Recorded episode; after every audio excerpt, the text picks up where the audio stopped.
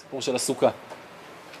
אה, נתחיל קצת אולי בסוכה עצמה, אבל מה שבאמת חשוב לנו זה בסוף מה אנחנו עושים בסוכה, וזה יהיה המוקד שלנו. אבל בואו נתחיל בכלל, אנחנו מכירים כולם את הציווי המפורסם, בסוכות תשבו שבעת ימים, כל אזרח בישראל ישבו בסוכות, נכון? כי בסוכות הושבתי את בני ישראל בהוציא אותם מארץ מצרים, משפט שהוא כמובן משפט מאוד מאוד חידתי, מהסיבה הפשוטה. למה משפט... מה? לא מסופר.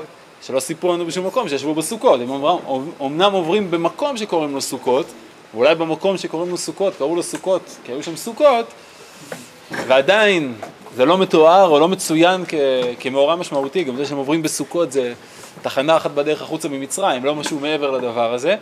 ו... גם אתה יודע שגם היית בסוכות. מה זה? לפי הפסוקות אתה גם לומד ש... מפה אתה, מפה אתה למד, ועדיין אתה צריך אה, לבוא ולשאול את עצמך, רגע, אז אם אני יודע משהו באופן כזה רטרואקטיבי, אז איך אני מציין אותו ולמה הוא הופך להיות כל כך משמעותי. אה, בהקשר הזה זה באמת אה, תיאור מאוד מאוד חידתי, והתיאור החידתי הזה באמת העסיק לא רק אותנו, אלא העסיק כבר את התנאים. כשהם נכנסו לנסות ולברר מה זה אותם סוכות שבהם ישבו בני ישראל. וכאן אנחנו פוגשים מחלוקת מפורסמת, התעסקנו איתה שנה שעברה, כשלמדנו פרק ראשון במסכת סוכה, מי שהיה. אה, מחלוקת של רבי עקיבא ורבי אליעזר. אמנם כאן אה, במקור הראשון שנראה, אנחנו נראה אה, צורה מסוימת של הצגת דעות, אני כבר מציע, לא משנה כרגע למה, להחליף את השיטות, יסתדר לנו גם מדברים שנראה בהמשך. אבל תראו מה כתוב. ויעשו בני ישראל סוכות על הפסוק הזה. רבי עקיבא אומר, סוכות ממש עשו להם בסוכות, נכון? בסוכות. רבי אליעזר אומר, סוכות ענני כבוד, באו וחנו על גגי רעמסס. משלו משל למה הדבר דומה לחתן שהביא הפריון לפתח ביתה של כלה כדי שתיכנס לו מיד. אז יש כאן מחלוקת בכלל בשאלה האם סוכה זה מבנה ריאלי, ממשי, משהו, מבנה של אה, סוכות, ענפים, מעצים, משהו בסגנון הזה כנראה, או שסוכות זה בעצם איזה מטאפורה, איזה נמשל לענני הכבוד, שבהם בא הקדוש ברוך הוא ולוקח את עם ישראל מגגות רעמסס, ככה הדרשה הזאת מנסה לדייק בפסוק שרשום, וייסעו מרעמסס סוכותה, נכון? לא רשום וייסעו מרעמסס ויחנו בסוכות, שזה התיאור הרגיל, אלא שמרעמסס ישר לתוך הסוכות, מה זה בא לומר? אנחנו לא מדברים על אה, מקום שנקרא סוכות, גם לא על סוכות ממש, אלא יש כאן איזשהו מאורע משמעותי כחלק מיציאת מצרים, שבה הקדוש ברוך הוא בא ואוסף את עם ישראל מגגות רעמסס עם ענני הכבוד, מוציא אותם ממצרים, והתיאור, הדימוי לדבר הזה, מוצג כאן בצורה גם מאוד מאוד יפה ומאוד מאוד רומנטית. דומ... למשל, למה הדבר דומה? לחתן שהביא הפריון לפתח ביתה של כלה, כדי שתיכנס לו מיד. כלומר, הסוכה מהווה כאן, לפי המדרש, לפי הדרשה השנייה, פה זה מובא בשם, מובא בשם רבי אליעזר, אה, אבל ככל הנראה יש כנראה איזו סברה שצריך להחליף פה את הדעות במדרש, ואמרתי, לא משנה כרגע למה. אה, זה הבית של הקדוש ברוך הוא, נכון? הקדוש ברוך הוא מתפקד כאן בתור החתן, והחתן בא אל הכלה עם האפריון, אפריון זה סוג של אה, אה, בית נייד, איזה בית חתנים קטן כזה נייד, תדמיינו לעצמכם, נושאים ככה את, ה, את הזוג על, על כמה מוטות עם איזה משהו על, ה, על הגב של הנושאים, מכניס החתן את הכלה לתוך האפריון ונושא אותה מהמקום שבו הייתה רגילה לגור בעצם אל הבית החדש שלה, בית החתנות שלה, בית אה, בעלה, וזה בעצם מה שמתואר לנו כאן בתור, אה, בתור סוכה. עוד פעם, מה שאנחנו מבינים מכאן זה כמה דברים. א', שסוכה היא, היא באמת סוג של בית, ככה היא אמורה לתפקד, ודבר שני, שהיא הבית של השם, נכון? היא ביתו של הקדוש ברוך הוא. שימו לב גם במקור המקביל, אה, מופיע לנו במחילתא דרבי ישמעאל, קודם זה היה מחילתא דרשב"י, גם על הפסוק ויסום מרסי סוכותה, סוכות ממש היו, דכתיב ויעקב נשא סוכותה, דברי רבי אליעזר, אתם רואים פה זה התהפך. וחכמים אומרים אין סוכות אלא מקום, שנאמר וייסעו מסוכות ויחנו באיתם. מה איתם? מקום, אף סוכות מקום. נכון? שתי שיטות מאוד מאוד דומות, שני הסברים ריאליים, או שמדובר על מבנה, או שמדובר על מקום. רבי עקיבא אומר, אין סוכות אלא ענני כבוד, שנאמר, וברא השם על מכון הר ציון ועל מקרה ענן יומם ונוגה אש להבה לילה, כי על כל כבוד, כל כבוד חופה. אין לי אלא לשעבר לעתיד לבוא מניין, תלמוד לומר, וסוכה תהיה לצל יומם מחורב. ואומר, ופדויי השם ישובון בשמחת עולם על ראשם. אז הנה רבי עקיבא עוד פעם לומד שסוכות הם ענני כבוד. נכון? מאיפה הוא לומד את זה? מאיזה מילים? ועל מקרה ענן יומם ונוגה אש לילה, כי על כל כבוד חופה. הוא מביא גם אחר כך את הפסוק הצמוד, נכון? מה הפסוק הבא? וסוכה תהיה לצל יומם. מה מוזר? מה מפתיע? אם היית רוצה עכשיו אה, להראות שסוכה זה ענני כבוד, מה היית צריך להביא כבר בדרשה הראשונה? שני הפסוקים, נכון? הנה יש ענן, פסוק אחר כך מדבר על סוכה. יש דברים שונים. אבל בדיוק, הוא מנתק את זה. יש פה החיבור. הוא הוא מנתק את הדברים האלה. הדרשה של סוכה מתפקדת לפי רבי עקיבא למה שיהיה לעתיד לבוא. אז מה זה סוכה? לפי, ה... לפי רבי עקיבא כאן, שהוא מדבר על ענני כבוד, מאיפה הוא לומד את זה, כמו שאמרנו קודם? מאיזה מילה? חופה. חופה. מה זה חופה? הפריון. מצוין, חופה זה בעצם הפריון. אנחנו אצלנו רגילים, מה זה חופה? ארבע כלונסאות ובד, נכון? יש עניין בסוכות ו- של מטות ובד. מה זה? אז זה גם באמת יכול להזכיר באמת את, ה, את המבנה של הסוכה, למרות שאין עניין בכוונה. זה לא איזה אה, אה, קרשים ניקח וענפים לסכך, או שלומית בונה סוכה, זה כבר, זה כבר למהדרין. אה, אבל אה, תשימו לב שהסוכה ישר מתקשרת כאן למונח חופה. עכשיו חופה, זה לא, אצ- אצלנו יש את זה עוד פעם, את הארבע עמודים ואת הבד מלמעלה, מה שאנחנו רגילים בחתונות. במקור, מה זה חופה? מה המשמעות של המילה חופה? מה זה? זה קשור לחפיפה. חופה זה בית. יצא חתן, אה, אה, יצא חתן מחדרו וכלה מחופתה, נכון? חופה זה בית. זה המשמעות הפשוטה של חופה. זה קשור לזה שיש משהו שחופף. זה גם מאוד מאוד יכול להיות עם הסיפור של הסוכה, שמה שמבדיל קצת בין סוכה לבין בית, מתבטא בעיקר במה? במה שיש מלמעלה, נכון? כי הדפנות כרגע לענייננו יכולות להיעשות בדיוק כמו כל בית רגיל, השאלה רק מה יש למעלה, נכון? זה בעצם בית שפתוח לשמיים, זה הסיפור של הסוכה, ולא נתעכב על הדבר הזה עכשיו יותר מדי, אה, וזה מתאים לרבי עקיבא, עוד מעט נראה שזה יתאים לו בעוד דברים, יבוא וידבר על סוכה כענני כבוד, על סוכה כבית השם, על סוכה כבית, נכון? יש גם סוכה במובן של ממש, אבל זה כרגע פחות מה שמעניין אותנו. בואו נדבר באמת על שיטת רבי עקיבא כאן, שהיא השיטה המחודשת, היא השיטה המפתיעה. בוא פתאום תראה את הסוכה שלך כסוג של בית. ואמרנו לא סתם בית, בית השם. מה זה? בהתחלה זה רבי אליעזר, אמרתי, במחילתא דרשב"י זה רבי אליעזר, במחילתא דרבי ישמעאל זה הופך כבר להיות שיטת רבי עקיבא. כרגע אני הולך עם זה כשיטת רבי עקיבא, לא, סוכות זה בית, אה, סוכות סוכות- בית זה רבי עקיבא? סוכת כבית זה רבי עקיבא במחילתא דרבי ישמעאל, נכון? במחילתא דרשב"י זה רבי אליעזר. כרגע אני אומר בוא נהפוך את השיטות במחילתא דרשב"י. כרגע אני, את כל הדברים האלה רציתי להציג כרגע באמת כרגע כספתח, כי מה שחשוב לענייננו זה שיש פה שיטה שבעצם אומר דבר כזה, סוכה עם מקדש מעט שנמצא לכל אחד בחצר, או נמצא לכל אחד בבית, על המרפסת או על הגג, כי סוכה היא בית השם. וכשאתה יוצא לסוכה, אתה נכנס לסוג של מקדש קטן. מקדש שנמצא בכל מקום. יש מקדש מרכזי בירושלים, יש מקדשים שמתפרסים עכשיו ונבנים. למה בית השם מילה ענני הכבוד? בגלל ענייני הכבוד, בגלל תיאור של האפיריון, נכון? של החתן שאוסף את הכלה על, ה, על העננים, נכון? גם, גם בתיאור פה, אה, וסוכה תהיה לצל יומם, סליחה, מה שהופיע קודם, כי הכל כבוד חופה, עוד פעם, זה הכל התגלות של הקדוש ברוך הוא. אז בא הקדוש ברוך הוא ומכניס אותנו לתוך הבית שלו, כניסה שלנו לסוכה זה כניסה לבית השם. מה המשמעות של הדבר הזה? נחדד את זה עוד, אה, אה, עוד רגע, עוד קצת. אבל עד עכשיו דיברנו על הסוכה עצמה. הדבר הזה דרך אגב גוזר כל מיני אה, נפקמינות משמעותיות בשאלה איך לבנות סוכה, וזה משהו שמלווה מאוד כבר את המשניות ולא נתעכב על הדבר הזה עכשיו. אני רוצה אבל שנעבור רגע לשאלה, מעבר לסוכה, מה קורה איתי בסוכה? איזה מצוות או מה סיפורו של האדם שמקיים עכשיו את מצוות סוכה, איך צריכים לקיים את המצווה הזאת. אז גם כאן הבאתי לכם אה, עוד מדרשי הלכה שכבר שמה הדברים האלה מתחילים ובואו תתחילו עם המקור השני בספרה לא המקור הראשון מפרשת אמור פרשה י"ב אה, שם פרק ט"ז אלא מפרק י"ז אומר הספרה ככה, על הפסוק, בסוכות תשבו שבעת ימים, אומר הספרה תשבו ואין תשבו אלא כן תדורו. מכאן אמרו אוכל בסוכה, שותה בסוכה, מטייל בסוכה ומעלה כליו לסוכה.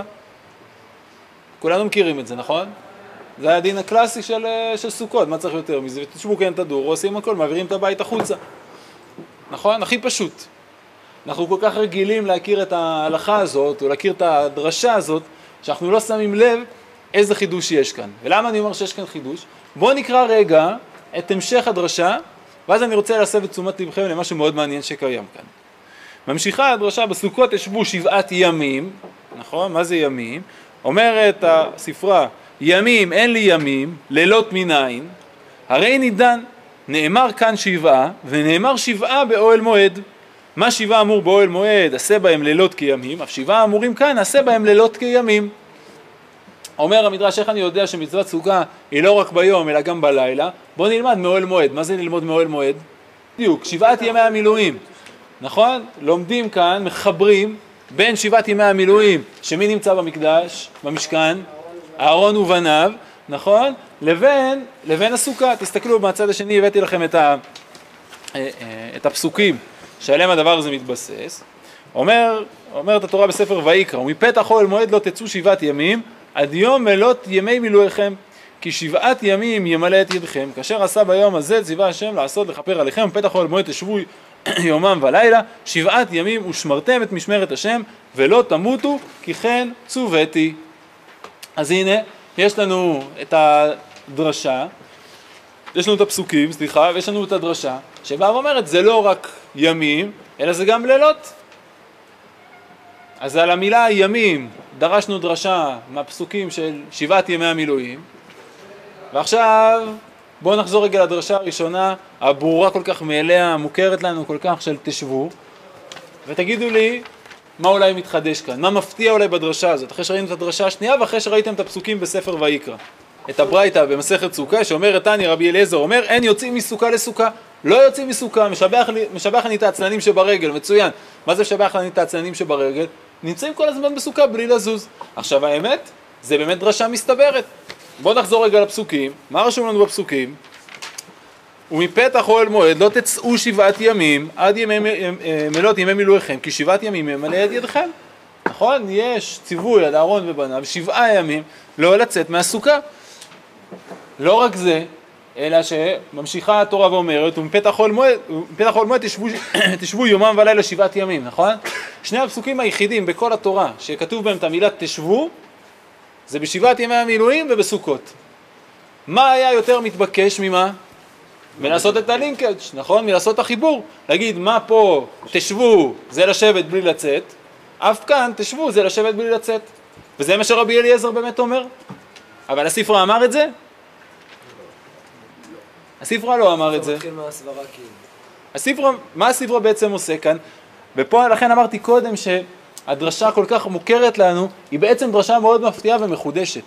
כי הנה המדרה, הספרה, בוחר מהמילה ימים, ללמוד משבעת ימי המילואים. הנה רבי אליעזר, באמת, מה, מה בעצם הוא בא ואומר? בוא נלמד משבעת ימי המילואים, נעשה העתק הדבק לסוכה, לגמרי. פתאום באה בא סתם ספרה, אולי שיטת רבי יהודה באמת, ומה באה ואומרת? זה דומה לשבעת ימי המילואים, אבל לא בהכל. אמרנו, שבעה, אמרנו ימים, ימים ולילות, משם אני מוכן ללכת וללמוד משבעת ימי המילואים, אבל לגבי תשבו, במקום שמה המדרש, מה הספר יכל לבוא ולהגיד, תשבו, מה בשבעת ימי המילואים לא תצאו, אף כאן לא תצאו, וכאן המדרש מחליט לשבור את זה, ויקרא, מה ימים, ימים ולילות, אז בואו נלמד את זה לכאן. היה מתבקש, אמרתי גם, באמת זה שני האזכורים היחידים שהמילה תשבו מופיעה בהם. אז אם תשבו פה, המשמעות של לשבת זה לשבת לא לצאת, אז בואו נשליך את זה גם לגבי סוכות. זה אולי הקריאה הכי פשוטה. אבל באה פתאום הספרה ואומרת לא, מה זה תשבו? תשבו כן תדורו. זה חידוש. היה הרבה יותר קל להגיד, מה תשבו? לא לצאת מהסוכה, בדיוק, כמו שרבי אליעזר אומר, אין יוצאים מסוכה לסוכה. אבל המדרש כאן בוחר לא לעשות את הדבר הזה, ובוחר להגיד, מה זה תשבו? תשבו זה לא כמו, בחנו, לא כמו בשבעת ימי המילואים. לא סיפור של לשבת בסוכה ולא לצאת, אלא המילה תשבו באה ללמד אותי שבסוכה אני צריך להתנהל ולהתקיים כמו בבית. או כל כהן גדול אסור לו לצאת מבית המקדש. יכול לצאת. שבעת ימי המילואים זה מקרה חריג שלא יוצאים. אז הייתי אומר עוד פעם, סוכה תהיה חריגה גם בזה שלא יוצאים ממנה. כמו שפה עבודה ביום ופה ביום ובלילה, אז גם פה יכול להיות ההבדל הזה. בכל מקרה, מה, ש, מה, מה שאני חושב שמתחדד כאן בצורה מאוד מאוד משמעותית, זה, ובואו ננסה רגע לחבר את זה לדברים שאמרנו קודם. קודם אמרנו, סוכה זה מקדש מעט, שיש לי בחצר. נכון? עוד פעם, מה היה מתבקש לבוא ולעשות? להגיד זה מקדש מעט? הנה, כמו שבעת ימי המילואים. תהיה בסוכה כל הזמן, כמו אהרון. בא בעצם המדרש, בית המדרש של רבי עקיבא בהקשר הזה בעיקר, וזה מאוד מאוד מעניין, ובא ואומר, עשית מקדש מעט בחצר שלך? שים לב, זה באמת מקדש מעט, זה בית השם, אבל העובדה שהוא בית השם, שנמצא אצלך בחצר, מעצב לו אופי שונה מבית המקדש הגדול. בית המקדש הגדול יש לו את המאפיינים שלו, מקדש, משכן, המקדש שנמצא אצלך בבית הוא מקדש שמלווה את היומיום שלך, מעצב את אורח החיים שלך. קצת כמו במה קטנה. מה זה? קצת כמו במה קטנה. מאוד מאוד יכול להזכיר דברים, דיונים שדיברנו באמת בזמן, לא, אה, לא על שאלת היחס. היה אפשר סתם, היה אפשר לסחוט חולים? אז זה באמת נכנס, אני לא אכנס לזה עכשיו, לא להעמיס על, אה, על מי שלא למד, כי זה ממש עולם, עוד עולם, אבל באמת אחד הדיונים שראינו בזמן קיץ היה על ש- עד כמה במה קטנה, אמור, המודל שלה אמור להיות מותאם לבמה גדולה, נכון? למזבח שנמצא בבית המקדש, או שהיא עובדת אחרת. אבל אני לא נכנס ל- אה, כרגע לתוך כל השאלה הזאת, אלא בעיקר לחדד את העובדה, בא בית המדרש של רבי עקיבא ואומר, סוכה היא מקדש מעט, היא הפריון של החתן, אבל העובדה שהיא מקדש מעט, או מקדש שנמצא אצלך בחצר או על הגג, יוצרת לה, יוצקת לה אופי אחר מהאופי של המקדש בירושלים. עוד מעט נצטרך אולי להתבונן מה זה בדיוק אומר, רק כדי להראות לכם עוד חידוד לעובדה הזאת, שמנסים ליצור פה דמיון לעולם המקדש, אבל מצד שני, להדגיש שיש ניגוד, זה המקור הקודם בספרה, מקור שדילגנו עליו. ואומר הספרה ככה, חג הסוכות שבעת ימים להשם. יכול תהיה חגיגה וסוכה לגבוה, יש לנו גם מצווה להביא קורבן חגיגה בחג סוכות, נכון? אז אולי נבוא ונגיד שגם חגיגה וגם סוכה שניהם שייכות לגבוה, שניהם מוקדשות שייכות לקדוש ברוך הוא. תלמוד לומר, חג סוכות תעשה לך שבעת ימים. אי חג סוכות תעשה לך, יכול חגיגה וסוכה לאדיוט, אז עכשיו נגיד, טוב, סוכות תעשה לך, אבל עדיין נגיד, סוכה וחגיגה זה משהו שבא ביחד, שני ציוויים של הרגל. אז נגיד ששניהם לאדיוט, שניהם שייכים למרחב האנושי ולא לאלוקי. תלמוד לומר, חג הסוכות שבעת ימים להשם. הכיצד? חגיגה לגבוה וסוכה להדיוט. יש את החגיגה ויש את הסוכה. אומר המדרש, שים לב, יש בתוך סוכות שני מרכיבים. ההיבט של הקורבן שייך לקדוש ברוך הוא. הסוכה למי שייכת? לך. היא שייכת למרחב האנושי, לא למרחב האלוקי, למרות שזה בית מקדש. אבל קורבן, יש לו את המאפיינים של דבר שמוקדש לגבוה. סוכה היא לא הקדש. קוראים את זה בפסוק? הם מדייקים מהפסוק בתעשה לך לעומת פסוק אחר שאומר חג סוכות שבעת ימים להשם. יש אחד חג סוכות שבעה ימים להשם זה על קורבן חגיגה ויש חג סוכות תעשה לך זה לגבי הסוכות עצמן. בסדר? זה כרגע... מה? חג, סוכות. בסדר, חג סוכות מצד אחר, מדין של מדין חגיגה. בכל אופן, נחזור, אה, אה, נחזור לענייננו, אז כבר עולה לנו פה איזשהו מודל מאוד מאוד מעניין ביחס לסוכות. סוכות, כן, או הסוכה עצמה, כן משקפת איזשהו מימד של מבנה קדוש, אפילו אולי מבנה אלוקי, אבל למרות שהוא קדוש ולמרות שהוא אלוקי, הוא שייך דווקא למרחב האנושי. ותשימו לב מה ראינו לפני רגע בדרשה שכולנו מכירים, שאומרת, תשבו כן תדורו, ומה היא באה ואומרת לך? מה אתה עושה בסוכה? אוכל, שותה, מטייל, מעלה כלים. זה מקדש, שאיך, שאיך אתה מתנהל בו? כמו מקדש? כמו בית. נכון? סוכה היא מקום, אה, היא מקום מצד אחד מאוד מיוחד, ענני כבוד, מצד שני ההתנהלות שלך זה ההתנהלות הנורמלית. זה היומיום הביתי שלך. דומה אולי למה שקורה, מה שאלישע מאיר, דומה אולי למה שקורה באמת במדבר, סביב הסיפור של הענני כבוד, נכון?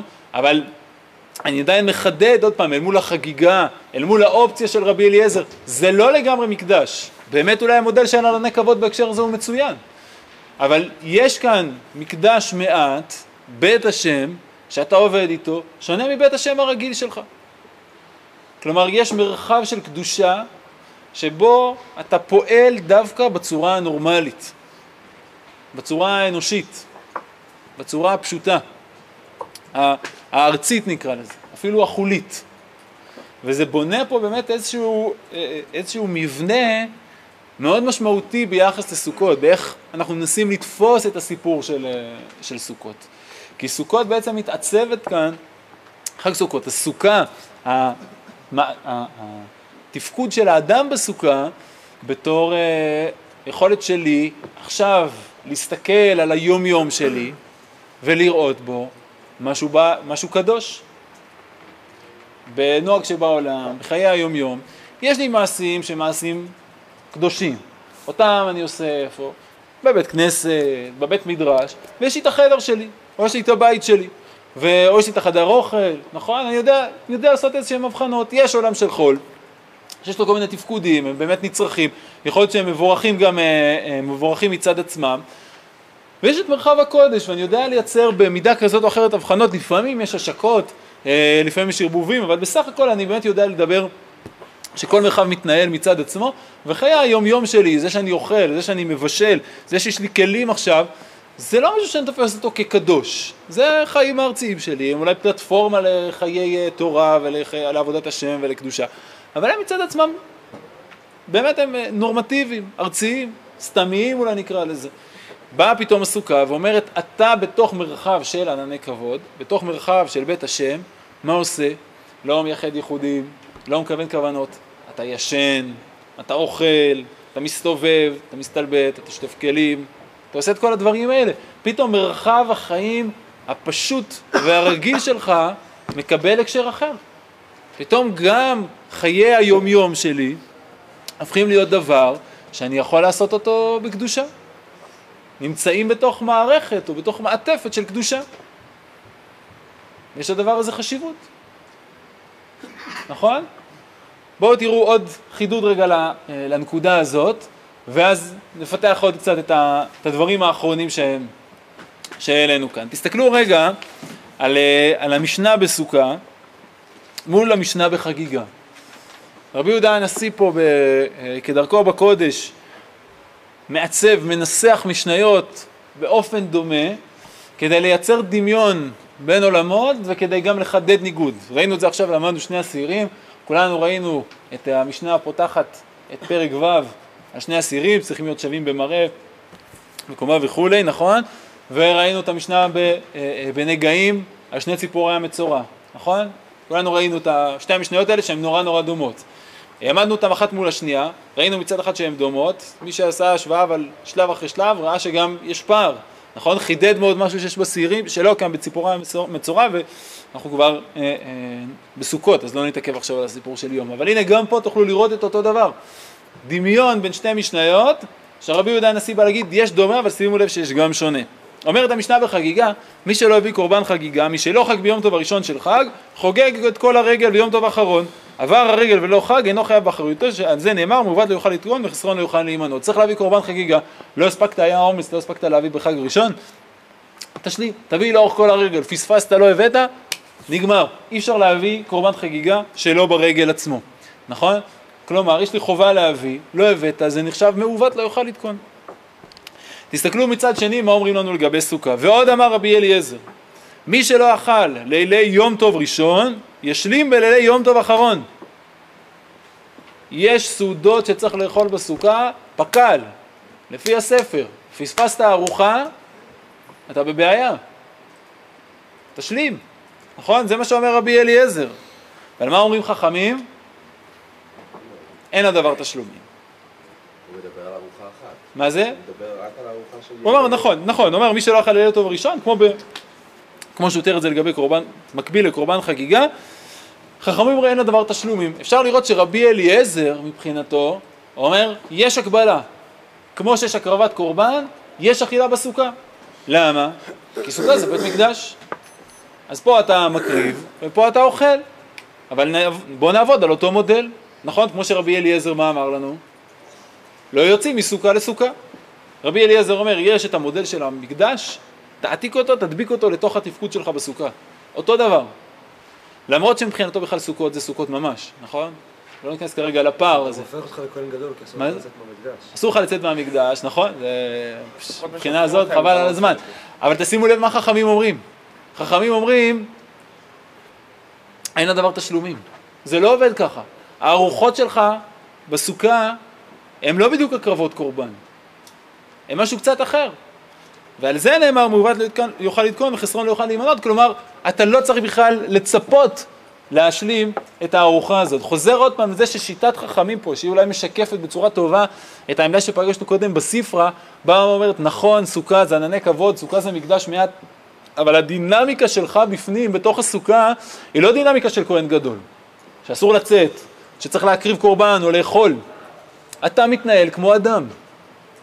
וההתנהלות שלך כאדם לא יכולה להיות התנהלות אה, אה, מוכתבת, נוקשה, אה, מחייבת, כמו שיש באמת בעולם הקורבנות או בעולם של מצוות נוספות. עוד פעם אפשר לראות איך ההתנהלות האנושית, גם בתוך האכילה לשיטת חכמים, ופה אני אומר שיטת חכמים כהמשך לשיטת הספרה, רוצה לשקף איזושהי מערכת הרבה יותר טבעית, הרבה יותר נורמלית. אתה אוכל בסוכה. כמה פעמים אכלת? אכלת? לא אכלת? בליל יום טוב ראשון? לא מעכב. לא נורא. באמת, אה, אה, כן אכלת, לא אכלת, כמו בן אדם, לא נרדמת, לא היה לך תיאבון, מאיזושהי סיבה. קורה, זה לא איזו אכילה קדושה שצריך לעשות. אבל בעצם אתה כן מתנהל בתוך מרחב קדוש. אתה כן נמצא בתוך ענני הכבוד. והסיפור שבעצם עולה כאן, זאת באמת היכולת ליצוק לתוך מרחב של קודש, לתוך מקדש מעט, לתוך ענני הכבוד, את אורח החיים הנורמלי שלי. את אורח החיים הטבעי, החולי והפשוט, שפתאום מקבל מעטפת חדשה, מקבל הקשר חדש.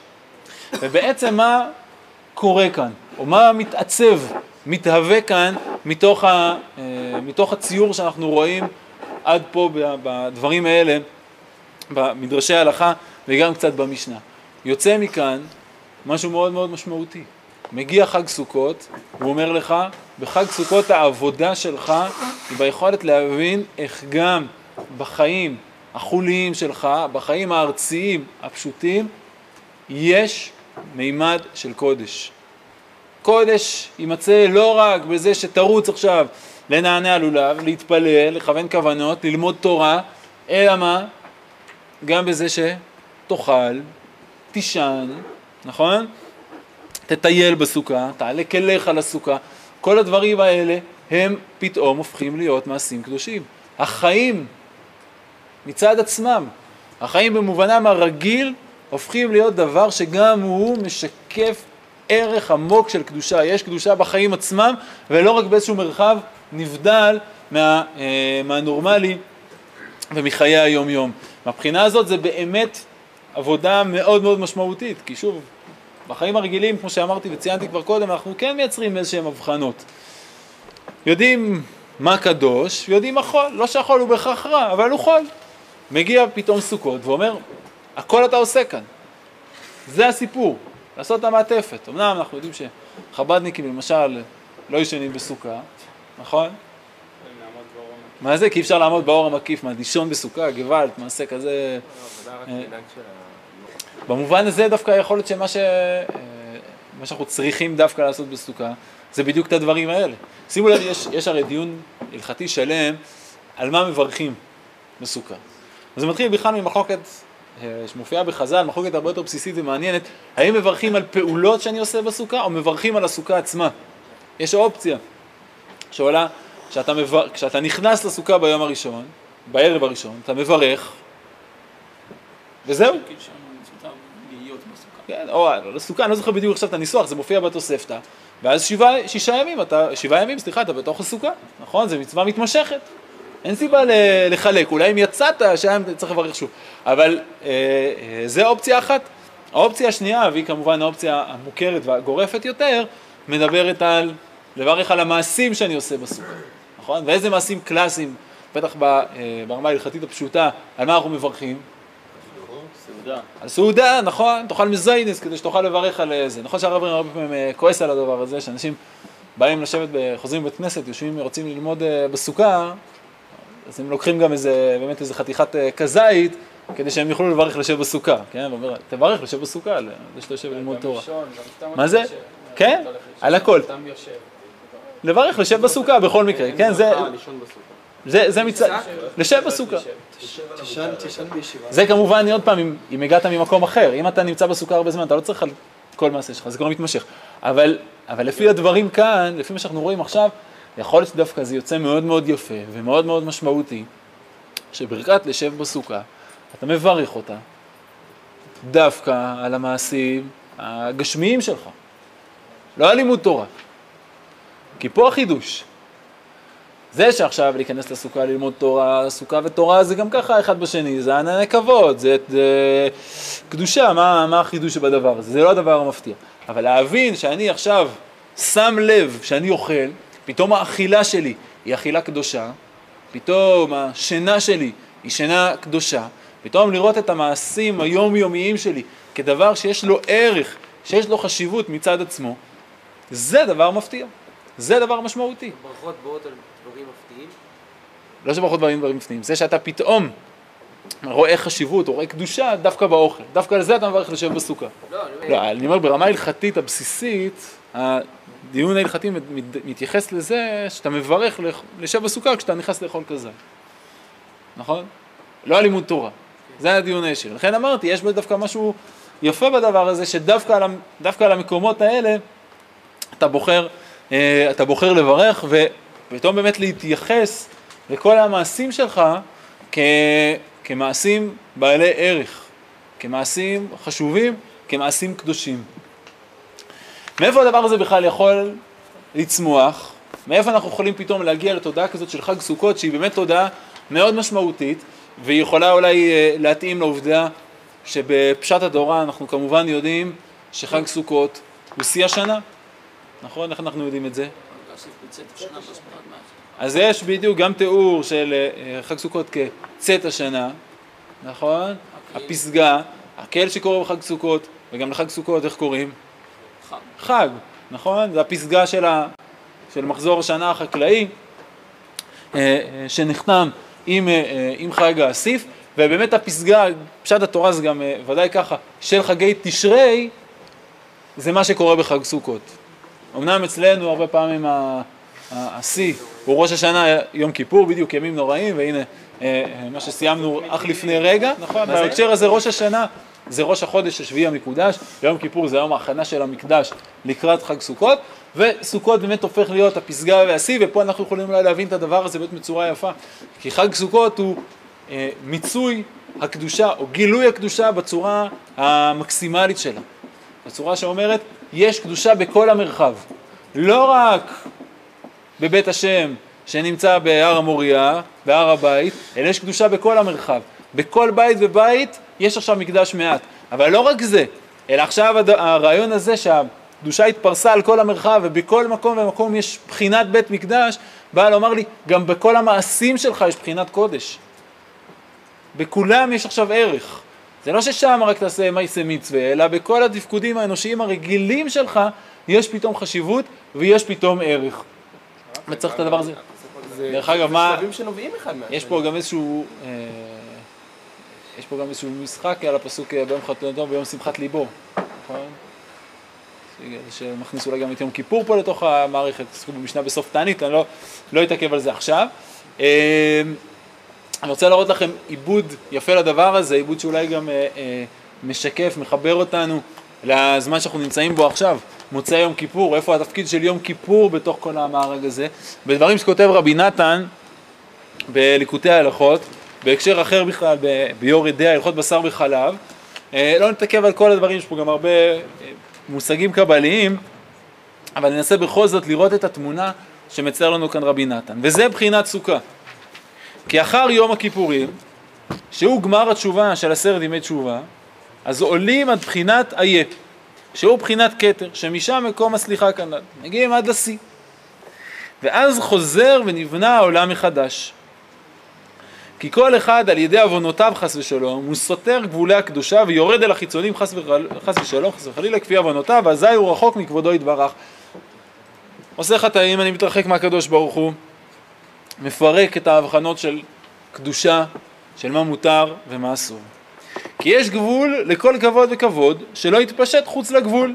אתה שם לכל דבר הגדרות כדי שיהיה לו עמידה. וכשאדם נופל לשם, חס וחלילה, ואזי כשמתחיל לחפש ולבקש, איה מקום כבודו. אזי זוכה על ידי זה לתכלית העלייה לבחינת איה, שמשם מקבלים חיות כל בחינת הכבוד של עשרה מאמרות כנ"ל, ואזי חוזר ונבנה עולם מחדש. לא, לא נכנס לכל התהליכים, אדם חוטא, קצת הולך לאיבוד, מחפש את הקדוש ברוך הוא מחדש, עצם הבקשה תוביל אותך בסוף לפסגה, יום כיפור.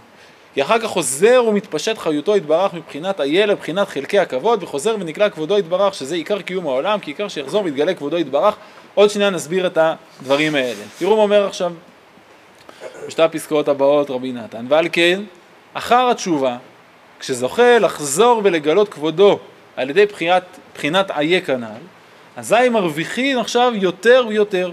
כי עכשיו נתגלה אלוקותו יתברך גם במקומות החיצוניים, על ידי בחינת איה הנזכר לעיל. נמצא עכשיו גבולי הקדושה נתרחבו מאוד מאוד, עד שגם כל המקומות החיצוניים נתהפכו ונכנסו אל הקדושה. כי עכשיו נעשו מחיצות וגבולי הקדושה שם על ידי בחינת איה וכו' כנזכר לעיל. ברגע שהגעתי לשיא, הגעתי לעומק של יום כיפור, אז יש לי פתאום יכולת להסתכל על העולם מפרספקטיבה אחרת. לא מפרספקטיבה רגילה, אלא לראות איך הכל יכול להיכלל בתוך מרחבי הקדושה. ומה אז, לאן זה לוקח אותנו? ועל כן, אחר התשובה של יום כיפור, שאז זוכים לבחינת איה, ואז נתרחבים גבולי הקדושה מאוד מאוד. על כן, אחר יום כיפור עושים סוכות. וזה בחינה שנתרחב גבולי הקדושה מאוד גם בחוץ, על ידי התשובה, עד שהכל נכנס אל הקדושה, ועל זה מרמז הסוכה. כי עד עכשיו עיקר הקדושה הייתה בפנים, בתוך הבית, ששם עיקר הקדושה, מבחינת בראשית, שהוא התחלת התורה, שהוא מבחינת ראש בית. כי עיקר הקדושה הוא בתוך הבית דייקה, שהוא מבחינת גבול הקדושה, כי בחוץ הוא מבחינת שליטת החיצונים, חס וחלילה. אבל עכשיו, אחר יום הכיפורים, כבר נתפשטה הקדושה גם שם על ידי התשובה, ועל כן עושים הסוכות בחוץ להורות שגם שם נעשו מחיצות הקדושה בבחינת ונשאר גם הוא לאלוקינו. גם הם צריכים עכשיו לשמור כל כך עצמו להסתיר בתוך מחיצות הבית, כי עכשיו נכנס סיטרא אחרא במקומה. אומר לנו כאן רבי נתן, המקום המוגדר והפשוט זה הבית, ואיתו אני יודע לעבוד. ואולי הבית בה"א הידיעה זה המקדש שדיברנו עליו קודם, שבו הייתה עבודה ביום כיפור. אבל אחרי שביום כיפור נגענו בתמצית, נגענו בליבה, אז אפשר עכשיו גם לצאת מהבית, לצאת מה, אה, מההגדרות הקבועות למקום שפתוח לטבע, פתאום גם המרחב שבחוץ הופך להיות מרחב לגיטימי, הופך להיות מרחב של קדושה, פתאום הקדושה היא כמו שאמרנו לא רק במקדש, אלא בכל מקום אה, אה, אה, בבית שלו, בכל מקום צריך לעשות סוכות, למרות שזה אחד מהרגלים שצריך לעלות לבית המקדש, והנה יש פה איזו התרחבות של מעגלי הקדושה. אם נרצה, מה שאפשר לראות כאן איזושהי התרחבות שהולכת באמת החל מיום כיפור. הכהן הגדול נכנס לפני ולפנים, עומד בקודש הקודשים, ומשם מתחיל לייצר מעגלי כפרה. מכפר על עצמו, מכפר בעדו ובעד ביתו, ואחר כך גם בעד כל קהל ישראל, מתחיל לכפר הקדושה ועדיין נמצאת במקדש, ומיום כיפור אנחנו ממשיכים את התהודה הזאת, את המעגלים האלה, ומובילים את הקדושה גם למרחבים, מרחבי החול, המרחבים הארציים האחרים, לא רק במקדש, לא רק בירושלים, אלא בכל הארץ. כל הארץ כולה קדושה, כל הסוכות מבורכות בהקשר הזה, כל הסוכות מתפקדות כדבר קדוש, ומכולם ביחד, אה, או בכל אחת ואחת בתוך הסוכות, אני עכשיו חי חיים שהם מצד עצמם קדושים. הם בעצמם, יש ברכה, יש ערך, יש חשיבות. ואולי אפשר לראות את הביטוי הזה של אה, חג סוכות כחג שמרחיב את מעגלי הקדושה, שמאפשר לראות ערך וקדושה גם בדברים שהם לא בהכרח כאלה, זה בעובדה שסוכות הוא החג האוניברסלי, נכון? נבואת זכריה, איך כל העמים עולים אה, אה, בחג הסוכות, לחוג את חג הסוכות בהר השם, ומי שמכיר, עד היום יש אה, אה, כל מיני עמים שרגילים לבוא בירושל... אה, לירושלים בחג סוכות, מי שהיה פעם בצעדת ירושלים יכול לראות, בעיקר במזרח, יש כל מיני, כל מיני דברים נורא נורא משעשעים כאלה. הם באים, מחופשים לכהנים, עם איזה דגם כזה של, של ארון הברית, והם הולכים איתו ככה, תוקעים בשופרות ובחצוצרות, ממש, ממש משעשע. כל מיני אה, עמים אוהבי ישראל שכאלה. חג סוכות הוא באמת חג שפורץ את, פורץ את ההבחנות, פורץ את המחיצות, הגבולות הרגילים, ומאפשר לי אה, להתבונן בצורה עמוקה יותר במרחבים שאני לא רגיל להסתכל עליהם ככה. אז זה נכון אולי גם בתור חג אוניברסלי, אבל זה נכון כמו שאמרנו, וזה אני חושב העבודה המיידית שלנו, פתאום עכשיו כשאנחנו נכנסים באמת לאכול בסוכה ומברכים, אשר קידשנו במצוותיו וציוונו לשב בסוכה, לראות איך באמת אני יכול להתבונן באכילה שלי באופן קצת אחר. איך פתאום לאכילה יש ערך, איך לאכילה יש חשיבות, איך האכילה היא קדושה, מקיימת חיים קדושים, להסתכל על השינה, לקחת את כל אחד ואחד מהתהליכים האלה ולעשות איתו איזשהו ברור. איפה זה נוגע בנקודה מעמיקה יותר בתוך, בתוך העבודה הפנימית. אה, אולי באמת בתוך איזה, בתור איזה רושם גם, שיכול להמשיך וללוות אותי גם הלאה אה, להמשך השנה, כי באמת צריך לזכור שגם חג סוכות בסוף עוצר. הוא ממש עוצר בסטופ, נכון? יש לו חג שמגיע מיד אחריו, שקוראים לו שמיני עצרת, נכון? והיציאה הזאת החוצה בסוף מבקשת לחזור פנימה. אחרי שיש שבוע של חג מאוד אוניברסלי, אתה עוצר אותו וחוזר לחגוג עם מה? עם התורה, נכון? הנה, מתלבש חג שמחה.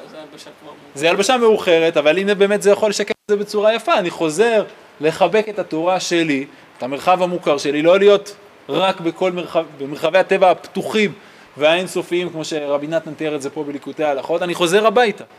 אני יכול עכשיו, אחרי שראיתי שיש באמת קדושה בכל העולם ובכל המרחב, אני עכשיו צריך אולי לבנות מחדש את האינטימיות שלי חזרה עם המקום המוכר והפשוט לי, או עם הדברים שהם שלי, וזה אה, הבית שלי, לחזור חזרה הביתה ולחזור חזרה לתורה.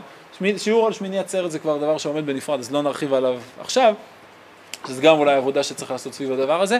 לענייננו בעיקר מה שחשוב זה אותה עבודה לחג סוכות. להבין שהסוכה היא בית השם, סוכה היא ענני הכבוד, ובתוך ענני הכבוד אני לא מתפקד כמו בבית המקדש, אלא מתפקד כמו בבית. החיים שלי הופכים להיות חיים קדושים, וזה האתגר הגדול שלנו לחג סוכות. בעזרת השם, החיים... אה, אה, חיי החול יש במימד של קדושה? כן, זה מצריך הרבה זהירות וגם הרבה דיוק. במובן המתקדם, בוודאי שכן. זה כבר עבודה באמת בשלבים מתקדמים. אז כשלב ראשון, בואו נעשה את זה טוב. נעשה את זה טוב שבעה ימים, ומה שאנחנו טובים בזה, נחשוב איפה אנחנו מיישמים, מיישמים את זה הלאה, כן? כי צריך, צריך תמיד לייצר את האיזונים. יכול להיות לי בחג סוכות איזה משהו שהוא החג האוטופי, חג העתיד האוניברסלי, שכל העמים עולים ו... אה, אה, וחוגגים את... באים לעבוד את השם בבית המקדש. אבל אני כן צריך גם לדעת להתכנס הביתה, נכון? גם אם אני יכול להתקיים בכל מקום, לשוטט בכל, בכל המרחב, בסוף כרגע אני מרגיש שיש לי בית, מתכנס אליו חזרה. זה ילמד אותי שלא צריך לפחוד מהחוץ, זה נכון. אבל uh, עדיין אני תמיד משמר לעצמי את הבית, כי זה משהו שהוא מאוד טבעי